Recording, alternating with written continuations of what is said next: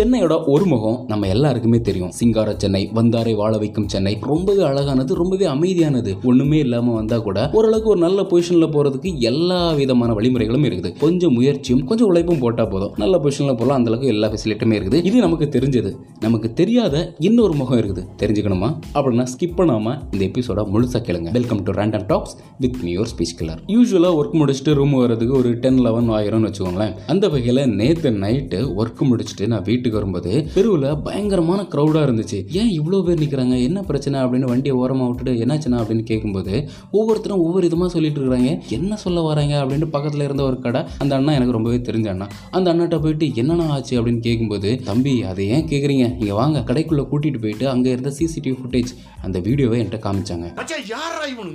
மச்சான் எங்கிந்திரா வந்துக்கிறானுங்க அப்படிதான் கேட்கணும்னு தோணுச்சு. ஏன்னா ரெண்டு பசங்க ஒரு பைக்கில் வர்றாங்க. ரொம்ப டீசெண்டாக ரொம்ப கலையாக இருக்காங்க. நான் சொல்லும்போதே உங்களுக்கே புரிஞ்சிருக்கோம் எப்படி இருந்திருப்பாங்க அப்படின்ட்டு. வந்தவங்க வேகமாக வரும்போது அந்த கடை பக்கத்தில் இருந்த ஒரு ஆர்எக்ஸ் ஹண்ட்ரட் பிளாக் கலர் பார்க்க நல்லா இருந்த ஒரு வண்டி. அதை லைட்டாக தட்டிட்டு போயிட்டாங்க. அந்த பைக் ஓனர் பார்த்து டேய் அப்படின்னு ஏதோ கத்திருக்கிறாரு அவனுங்க பைக்கில் போனவனுங்க நிப்பாட்டிட்டு இறங்கி ஓடி வரான். அதை பார்த்த உடனே ரைட்டு சண்டை தான் போட போகிறாங்க போல அப்படின்னு ஆர்வமாக பார்த்தா அவன் டவுசர்ல இருந்து இவ்வளோ பெரிய கத்தி தூக்குறாங்க பார்த்தாலே இந்த கசாப்பு கடையில் இந்த பட்டை கத்தியெல்லாம் சொல்லுவாங்கல்ல அதை பார்க்கும்போது எனக்கே ஒரு மாதிரி பதட்டம் ஆயிடுச்சு ஏன்னா அவ்வளோ மக்கள் இருக்கிறாங்க அவ்வளோ டிராஃபிக் இருக்கிற ஒரு ஏரியா நான் சொல்கிறது ஏதோ சந்து பந்து இடத்த சொல்கிறேன்னு நினச்சிக்காதுங்க. சென்னையில் அசோக் பில்லரில் இருக்கிற காசி டாக்கீஸ் தெரியுமா? காசி தேட்டர் பக்கத்தில் இருக்கிறது. அந்த மெயின் ரோடு ஹண்ட்ரட் ஃபீட் ரோட்லேருந்து ஜஸ்ட் ஒரு பத்து அடி தூரத்தில் நடந்த சம்பவம் தான் இது. அந்த பப்ளிக் ரோட்டில் அவ்வளோ பெரிய கத்தி எடுத்து அவரை பார்த்து வெட்டுறது ஓடி வரான். ஏய் என்னடா நடக்குதுங்க அப்படின்னா எல்லாரும் செத்தறி ஓடுறாங்க. அந்த பைக் ஓனர் இருக்கார்ல அந்த அண்ணா அவர் பார்த்துட்டு பதட்டத்தில் என்ன பண்ணணும் தெரியாமல் அப்படியே ரிவர்ஸில் ஓடுறாரு. அதுக்கு ஒன்றும் பண்ண முடியாது. அதுக்குன்னு அவ்வளோ பெரிய கத்தி ஒருத்தர் வர முன்னாடி சண்டைக்கு நிற்க முடியாதுல்ல. அவனை பார்த்தா ஒரு மாதிரி பைத்தியக்காரன் மாதிரி தான் இருக்கான். அவன் அவ்வளோ பெரிய கத்தி எடுத்துட்டு வந்து பட்டுன்னு போட்டான் பாருங்க. அவரோட ஆர்எக்ஸ் ஹண்ட்ரட் பெட்ரோல் டேங்க்ல பைக் உரமா தான் நிற்கிது அதை பார்க்குறேன் பலாப்பழம் மாதிரி பொழந்துருக்குது அந்த வெட்டு அந்த அண்ணா மேலே உழந்திருந்தா என்ன ஆயிருக்கும்? கொஞ்சம் யோசித்து பாருங்க.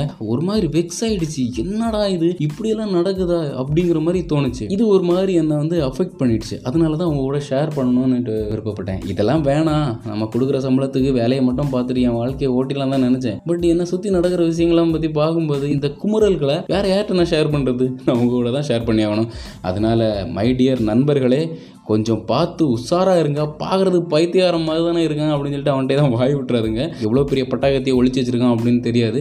அதனால் கொஞ்சம் ஜாக்கிரதையாக உஷாராக போய் உங்கள் வாழ்க்கையை நடந்துக்கோங்க. அந்த அண்ணா கொஞ்சம் திடகாந்திரமாக இருந்தார். அதனால் அவன் வெட்ட வர்றதை பார்த்ததும் எஸ்கேப் ஆகி ஓட முடிஞ்ச அவரால். ஒரு சாமானிய மக்களை கொஞ்சம் யோசித்து பாருங்களேன். அவரால் டக்குன்னு ஓட முடியாது. ஒரு அங்கிள் இருக்கிறாரு ஒரு நாற்பது ஐம்பது வயசு ஒரு அங்கிள் இருக்கிறாரு அவரை இந்த மாதிரி கத்தி எடுத்து வெட்ட வரான் அப்படின்னா அவர் எப்படி எஸ்கேப் ஆவார்?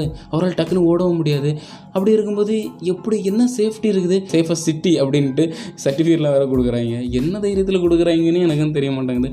ஸோ பார்த்து ஜாக்கிரதையாக இருங்க மக்களே. இந்த மாதிரி இருக்கிற வைலன்ஸ் பண்ணுற இந்த பசங்களை முக்கியமாக இந்த புள்ளிங்கோ அப்படிலாம் சொல்கிறாங்கல்ல இப்படி கொம்பு சீவிடுறத விட்டுக்கிட்டு கூப்பிட்டு வச்சு மண்ணிலே நங்கு நங்கு நாலு கொட்டு கட்டி ரெண்டு லாடம் கட்டினா எல்லாம் சரியாயிடும் இவ்வளோ மெயினான ஏரியாலே இவ்வளோ சேஃப்டி இவ்வளோ சேஃப்டி இருக்கிற ஏரியா.